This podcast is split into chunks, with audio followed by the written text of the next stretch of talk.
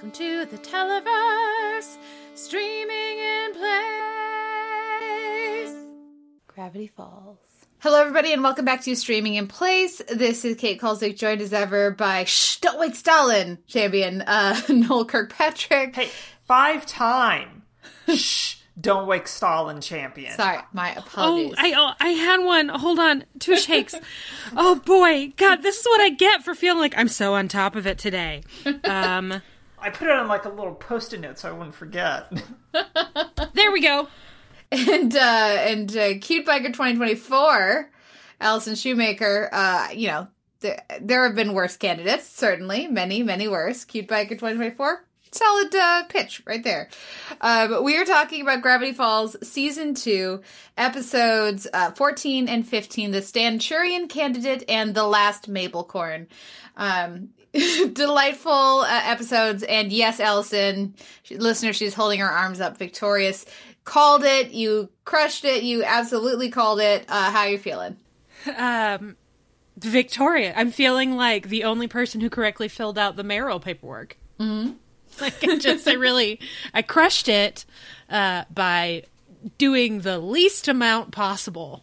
but still something Yeah, yeah. I, I mean, it's not like it was a, a particularly out there guess, but every once in a while, I'm I like to be reminded that watching a lot of television does have benefits. So if all of a sudden there's a there is a lot of the mayor and there was never any mayor before, and then you have an episode that has the word candidate in the title, maybe someone's going to run for mayor. um, The other thing watching a lot of television gets you is becoming a published author. So everyone, buy How, How TV Makes You Smarter by Allison Shoemaker. available at your local bookstore or Bookshop.org. online. bookshop.org Please leave me an Amazon review. I don't go look at them because I am terrified. But you're also not a monster who trolls people on Goodreads for giving 4.5 reviews.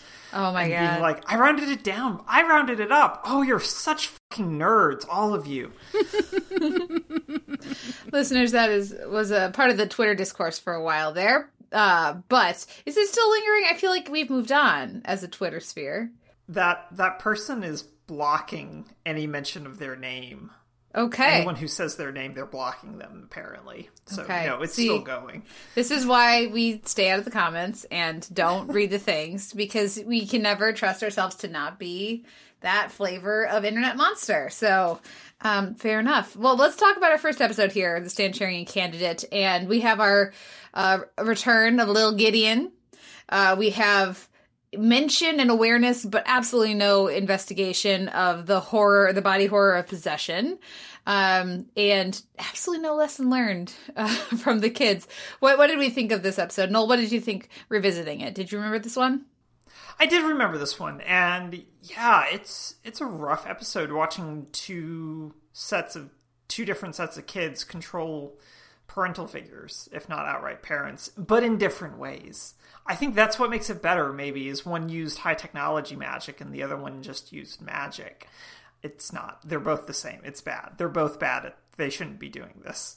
Yeah. Um, but it does create fun humor for this kind of stuff. Like I enjoy Stan being controlled by Mabel and yelling at one another, and I think yeah, it's just it's very silly. But I was also a little disappointed because I feel like a Gravity Falls election should have been weirder than it is here, which admittedly is weird. It just doesn't seem weird enough. I don't know. I thought the mayor picking the eagle was pretty was pretty weird. The kiss from the mayor picking eagle. Uh, Allison, was it weird enough for you? Yeah, I think it was. Um, I I don't know. I think maybe I wanted more from the Lil Gideon storyline. Um, because it really it I think it works pretty well as what about Stan is good? What about Stan is worth admiring? Well, his love for his family and his willingness to risk his life to save them is what's good about Stan. It's actually sort of a tidy story that neither Mabel and Dipper pretending to say all the right things, nor Stan saying whatever comes out of his mouth does any good at all, but Stan acting impulsively, showing us what he thinks is important rather than telling us, um, is is pretty tidy. The Gideon piece of it works better as a like an underlying um I guess sense of menace. Um but only in little doses because I don't actually buy we have to control Stan as a reason for Mabel and Dipper to do what they do. That I think is where I kind of struggle. Um, but the actual like the bird seed and the parchments and all of that, um, the, the implication that this guy has been mayor for over ninety years, like all of that, um, the very basic requirements, the literal throwing of the hat in the ring, all of that stuff was fun. Um, it's got a little Parks and Rec vibe that I enjoy, uh, but I wish that the it's not really even the A story and the B story. It's just all the same story, but different threads of it. I wish that the Gideon thread um, were heftier, I guess, and that the justification of the storyline as a whole was a little more substantial. Hmm. Marcus says, uh, also, Stan was disqualified for having a criminal record and not, you know, not being Stanford Pines. Um, yeah, that would have been bad at some point. I feel like Stan, I feel like Ford would have been upset at the end of this summer and been like, wait, I'm mayor now too? yeah, there is that. Um, and, and, specifically, they reference him as Stanford because, of course, now you're listening for it, right? They don't say Stan Lee. They don't just say Stan. They say Stanford. Um, so yeah, there you'd think that would come up as well. I agree that the Little Gideon part of things uh, is thin, and I have no trouble with. We haven't seen Gideon in a while, and now he has uh, like a remote. Uh, you know, he's ready for the pandemic. He's got a remote set up. He's all good to go. Like that, I have no trouble with. But um, the motivations and some of the like now he's ready to make a deal. Was he not ready to make a deal earlier? Because mm, yes, they're setting up their, uh, you know, the next run of episodes and everything. And so the, the plot requires, and the larger plot requires him to have held out till now, but you don't get a sense of it. Um, so yeah, I, I enjoyed this one quite a bit. And certainly, like, I think uh, depending on, I don't remember exactly when it aired, um, but when they were making it, like, that could, you know, in a different context, I'm sure it would play a little differently if we were still in the middle of like all the election stress um, that you know we were experiencing for the last, you know, many years. Um, that I think it would might play a little differently, but I, I mostly had fun with this one, and I also think Stan would be a terrible mayor. so, uh, are you are you suggesting that it's easy to read Stan as maybe a Trump proxy, as a I could go to this debate naked and still get elected? Well, there's that. No, mostly just like when he is in a stress situation, he makes choices that are laudable and have the right motivations, right? But when he's not in a stress situation, he makes terrible choices that hurt everyone. They hurt himself, they hurt his family, they hurt other people around him. He is not someone that you want in that situation. He's the he's the, he's the uh, person you want in the action movie, uh, not the person you want, you know, in the montage before the the action starts to build, right? Mm-hmm. Uh, which is what we see in this episode. So, I mean, I think they really lucked out with the the the Byzantine ridiculousness of their laws, so that he didn't end up as mayor because it would it would not be good. He wants to go to war with local townships, and he would. I feel like that's okay. I feel like going to war with the local townships probably a good idea. Probably. I mean, you need to re- you need to re- you need to replace like various factories that are now possessed by little Gideon storage. well, and also, if any individual town in the United States needs a strategic defense initiative of some sort, it is Gravity Falls with everything that surrounds it, right? If only they need a gnome defense system if only for the gnomes, to say nothing of anything else. I mean, there's a di- they're dinosaurs. Like, there you got to take steps, but uh, it seems like maybe uh, people who don't know what the hell they're doing shouldn't run for office unless they educate themselves. That's uh, I will, ridiculous. Yeah, uh, who knew? Um, I will say I appreciated the on one level appreciated the twist that they said we need a total blank slate and then they've got uh, the obvious manchurian candidate there and tad normal is that his name tad strange tad, Stra- tad strange being normal is his game yeah he likes um, bread Which I also like bread. That was the other possible um, nickname I wrote down for myself. we all like bread, but that made me think about the time I told Latoya that ketchup was a good condiment because it's delicious. Remember that call? Good times. Those were the days. Um, yeah, I appreciated that they then redirected towards Soos, but then that's also still disturb. Like it's just disturbing, and making a joke about it being disturbing isn't quite enough to. It's not enough for me. Like I appreciate there's a slight level of self awareness, but wow, if you you're gonna throw that out there, you better be ready to follow up on it. Well, and I think there's a, there's a similar uh, out of step sort of element with the the references to Gideon in jail, because as Marcus says, uh, Gideon's cellmate taking his pillow for his wife was what pushed Gideon over the edge, uh, and then so that Im- implies you know quite a bit of violence, and then um, later we have jokes about friendship bracelets and finger painting, and like I don't think you get to have both of those things in the same fictional off-screen jail. So I don't, you know, Yeah. yeah, yeah. Um, any final thoughts on this one? No, we talked about Tad Strange, which was going to be my only other thing because there's something wrong with that guy. Yeah, don't trust him. I don't trust Tad Strange at all. Um, I'll say that there were a couple like little jokes I liked quite a lot. Um, even with this sort of disturbing aspect. Um, Soos's Mabel's dancing dude song for Seuss choice. Um, Stephen Root was really fun in this episode. Listening to him read as Gideon was a great treat. Um, and his little performance art piece was wonderful. Uh, so I liked those pieces. But yeah, listening to Stephen Root say Fwens was just a, a treat. I didn't know I wanted that, but now I'm so glad I have it. Well, let's move over to our second episode, which is the last Mabelcorn. Um, in and I mean, we've got to take a moment for Celesta Bella Bethabel, Celesta Bella Bethabel, um, and just unicorns are dicks, which is nothing new to Legends of Tomorrow fans. Uh, what what did you think of, of all this? What did you think of the Lisa Frank uh, interpretation of the of the unicorns? Uh, I've got a little soapbox for this one, so I want Noel to go first. Okay.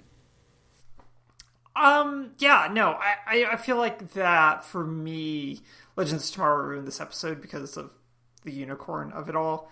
Um, but I do think that there's still a little bit of like, I like the fact that, like you said, Kate, the unicorn is just a complete and awful entity um, that is lying and scamming, and it's a very Gravity Falls sort of an approach to things of repositioning the unicorn instead of being like figure of purity, a figure typically associated with Christ, into yeah, no, they're just dicks. They're just frustrating to use uh, Ford's terminology.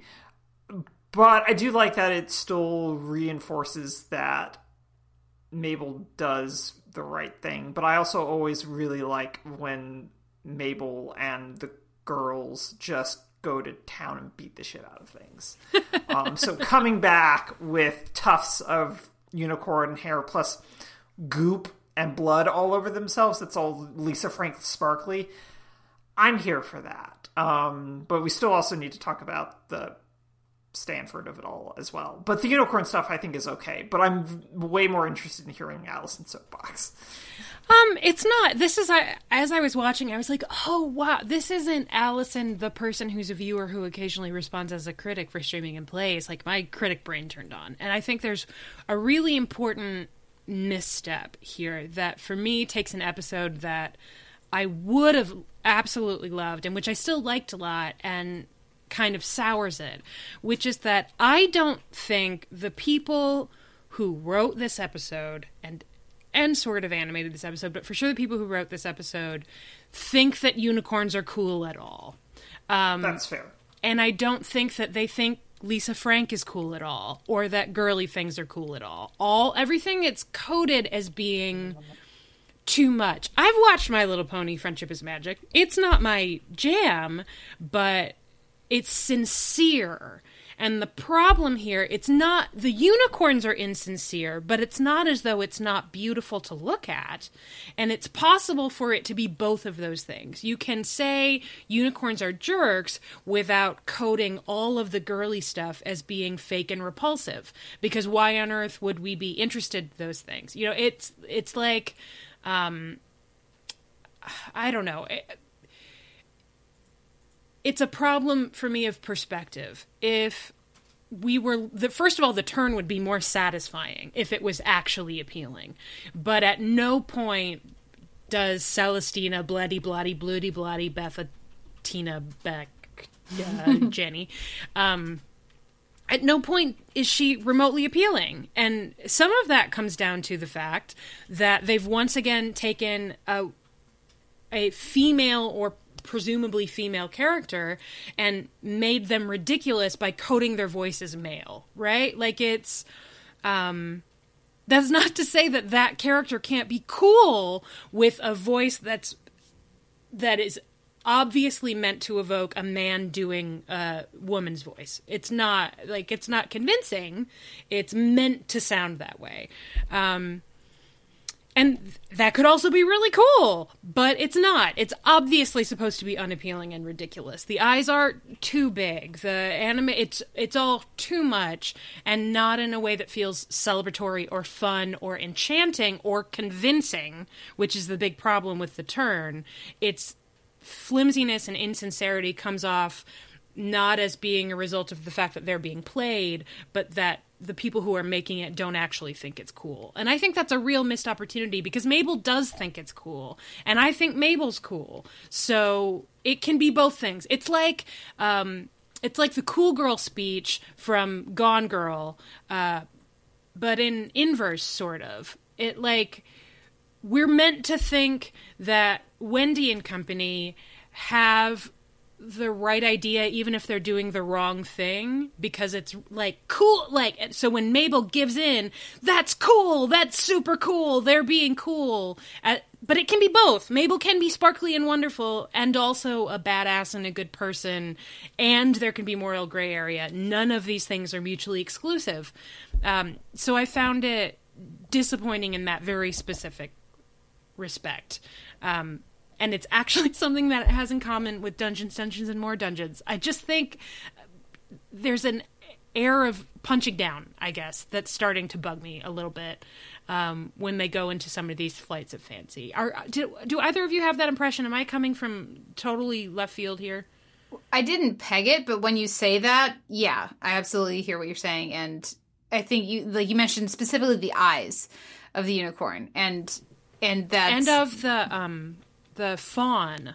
Yeah, the cent- the the yeah the fawn. Yeah, yeah, uh, and that you're right because it's it, intentionally coded to be off-putting and have the veneer of what would be alluring to to Mabel, but not but but making sure we know that she's wrong for you know because it's off-putting for for for not noticing that the eyes are wrong kind of a thing. And you can point to the difference in some of the design here versus when she gets all hopped up on sugar at the convenience store and goes into like her fantasy make-believe kind of altered state uh, because that is lisa frank and everything uh, or that kind of colorful explosion of energy but without the um without that that distance that you were seeing here. And um, yeah, and it, that is, I mean, I, I think we could another very easy parallel or thing to point to is uh, She-Ra, right? And Yeah. the idea that She-Ra, the new She-Ra, is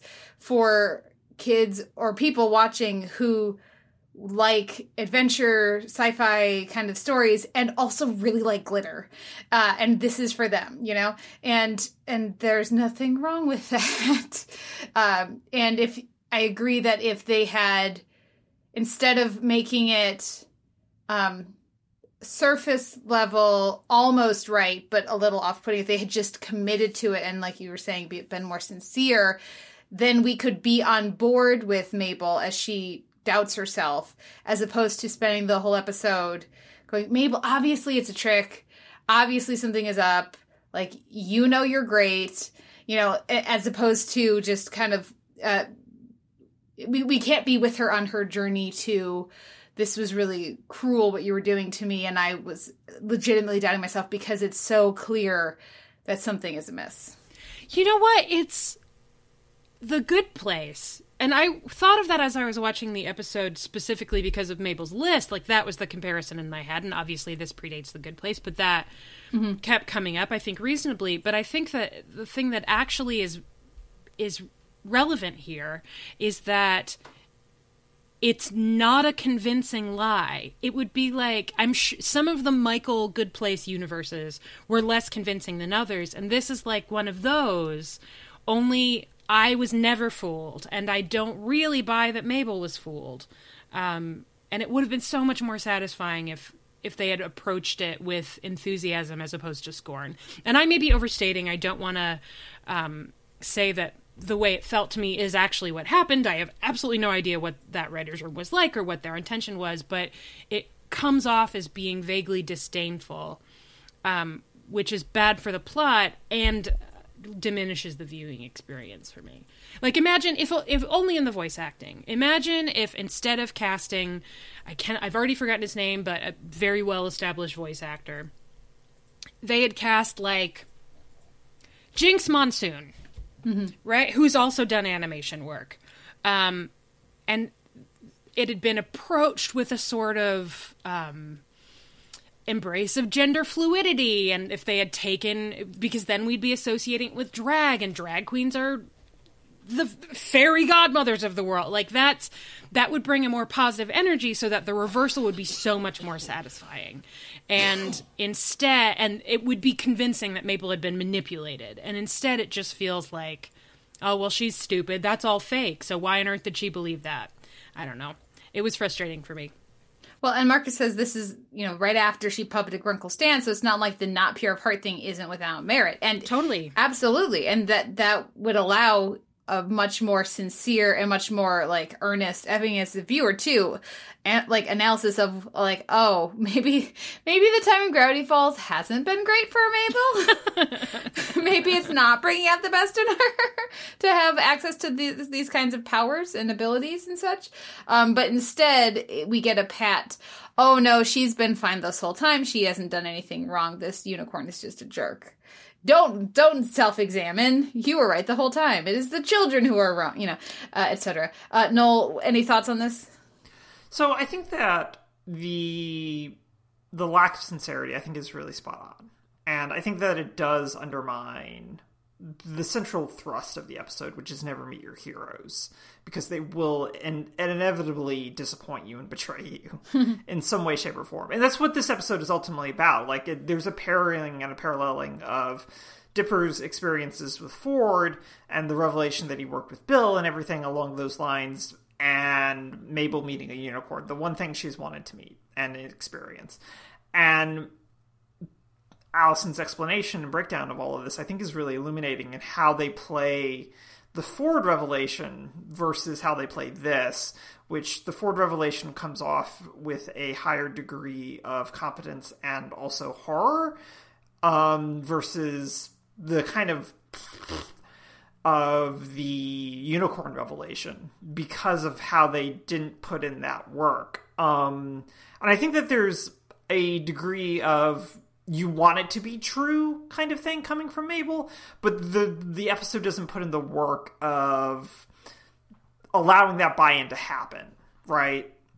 So I think that that's that's really kind of where it falls apart is that there's not enough of a buy-in of oh yeah this doesn't seem right but I'm sure everything's fine I'll I'll go with it because I just want it to be true mm-hmm. um, and there's not that element of it and that's that I think becomes an issue or no, that's such a good point because the other thing that's not there is or I have to go through with this because it's the only way to help protect my family. Right. Which exactly. is such a clear motivation. And yeah. instead it's just she has to be a good person, so she wants to be a yeah. good person, so she wants to be pure of heart. There's no maybe we've all been spoiled by the good place, but the the philosophical underpinnings here are really sloppy. Um, and so I think is the the visual language and all of that stuff. Um, eh, but I don't want to linger on this forever because obviously I'm also super excited to talk about Dipper and Ford. Yeah, so what do we think of our reveal of there's another floor that they just have never pushed that button in the elevator? Skeptical eyebrow. Um, and they've, uh, you know, they've, uh, we got this reveal of Ford. I thought, I thought they played it pretty well. I thought it made complete sense. What we, what we see here.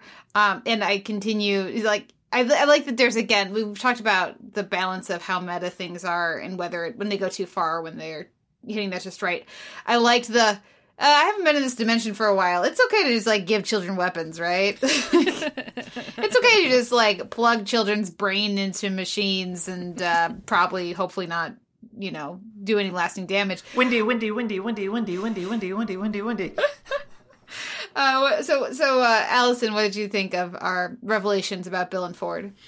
Um, you know, I for I mean, I think it's really, really interesting, and all the stuff I'm about to say is assuming that it's the, that the ambiguity is intentional, um, which I hope is correct. Uh, and if not, I'll be a little disappointed. But I'm trying to not get my hopes up. It's very complicated. Um, I still don't trust Ford, and I think that that is intentional. I think they did such a good job of making it clear clear that he's got um, obviously questionable mental health questionable intentions and questionable judgment before we get to this episode and then all of the things that dipper sees um, i think it would rightly make him pretty paranoid about how much Ford can be trusted, about whether or not he's always totally in control, um, about what it says about his decision making, what it says about his priorities, um, all of that stuff. And then on top of that, Dipper being able to sort of give himself a little bit more leeway, um, knowing that everybody can sometimes be fooled and everybody can deceive, that's great. And he's certainly more interesting as a flawed figure than as the sort of ideal hero that Dipper's been seeing him as. Um, but if that ambiguity is not intentional, then that is going to end up being pretty frustrating because they they just leave a lot dangling, and I really hope that's on purpose because that is the most interesting piece of this. If Dipper never quite knows 100 with 100% certainty that what Ford is saying and doing is him saying and doing it and that his judgment is to be trusted. Is that a question that either of you found yourselves asking? And granted you know things. So maybe when you first watched it was that something you found yourself asking? Well i think there's definitely that ambiguity about ford that is enhanced by j.k simmons being here um, from a vocal quality performance because um, we know j.k simmons can be warm but he can also veer real heavily into that anger mode that really can push you away and make you concerned, um, which is one of his many talents. Which is why he was so great as Tenzin. Right, exactly. And I think that really comes through here as well of he just really gets the imbalance of Ford's state of existence. And I think that the show wants you to really appreciate that from making sure that we see that the barrier goes up and that Bill responds to the barrier going up. Um, and then deciding on a townsperson to possess to get in. Um, but the degree to as a way of make reassuring us that Ford is someone to be trusted, even while we were just like, yeah, but the J.K. Simmons of it all.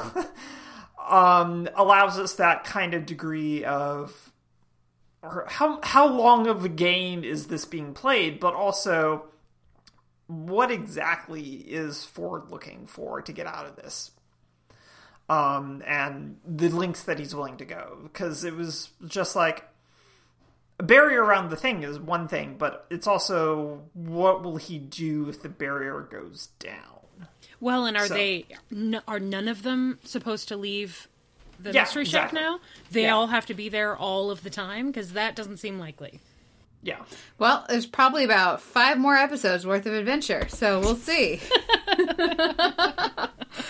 um, Marcus, if you have any thoughts, final thoughts, go ahead and throw them in the chat. But um, yeah, some of this will be discussed in future. But our next two episodes are more standalone. Standalone. So I will see. Um, Marcus says they were even outside the barrier when it went up, and yeah. Yeah. it's like okay, well if he he could possess Dipper or or Ford like literally as they're talking about how they can't be possessed inside the bubble they're outside of, and that's like.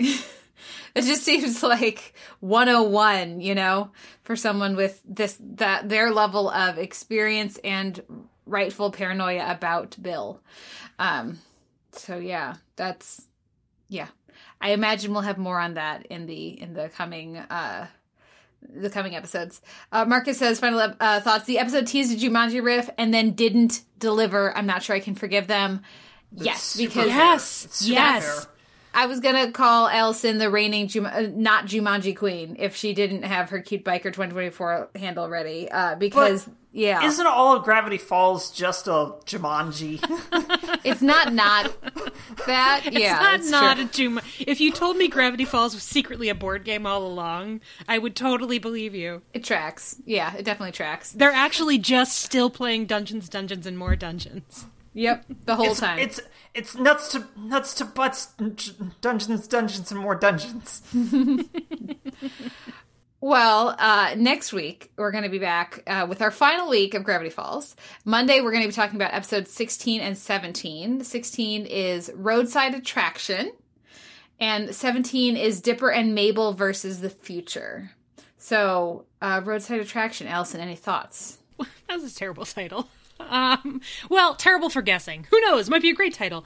Roadside Attraction. Um, maybe the Mystery Shack suddenly becomes incredibly prosperous because they build a new highway through Gravity Falls. So tourists are coming in in droves because it's a roadside attraction. Then they install a gas pump and they put a little picnic area and then uh, and then it's just it's it's what's that wall drug? They mystery shack becomes wall drug. That's that's my guess for that one. What was the second one? Dipper and Mabel versus the future. well maybe it's the return of Blendin Blandin Okay. um time travel. Maybe they do battle with future pines twins. Okay. um like 40 year old Mabel and Dipper that would be really fun that would be cool and then I would love to hear what Kristen Schaal does as adult Mabel yeah I'm gonna hope it's that that would rock there is a, a voice actor who comes in uh, who I think you will enjoy. John Leguizamo It's not John Leguizamo. I'm sorry. It's not John Leguizamo. Um, but I look forward to, to your thoughts. Um, I will, Leguizamo thing- for Lucifer season 5 I, I will say that the so that listeners can plan ahead. We are going to do it's a three part finale, so that's what next week Wednesday is going to be. Um, but the third part of that three part finale, I just was reminded as I was looking through things, is an hour long. So it's like a two hour, half hour, half hour, hour, like minus the commercials. So less less time than that, but like, yeah, it's uh you're gonna want to plan ahead with your timing if you're gonna intend to watch all uh, three Allison. to four parts of the uh, finale, like b- before Wednesday. So, anyways, more on that next time. Uh, but we'll wrap it up there. Uh, Marcus says uh, you need to choose the show next that John Leguizamo is in just for that bit. Uh, unfortunately, no, he's not in our next show. He's not in the next show, so No, it's too but bad. I don't know. The, I don't know the casting for any of the the upcoming Lucifer seasons. true. So it could who knows? happen John It Leguizamo would totally fit in the Lucifer world He would. Oh yeah, yeah. yes, definitely. also in Legends of Tomorrow I'm just saying Yes. people need to cast John Leguizamo on more things well, maybe he's going to be in How I Met Your Father, which was just announced before.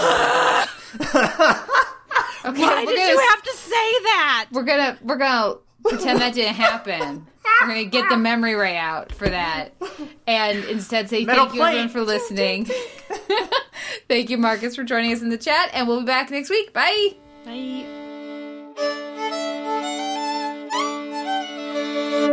Ugh.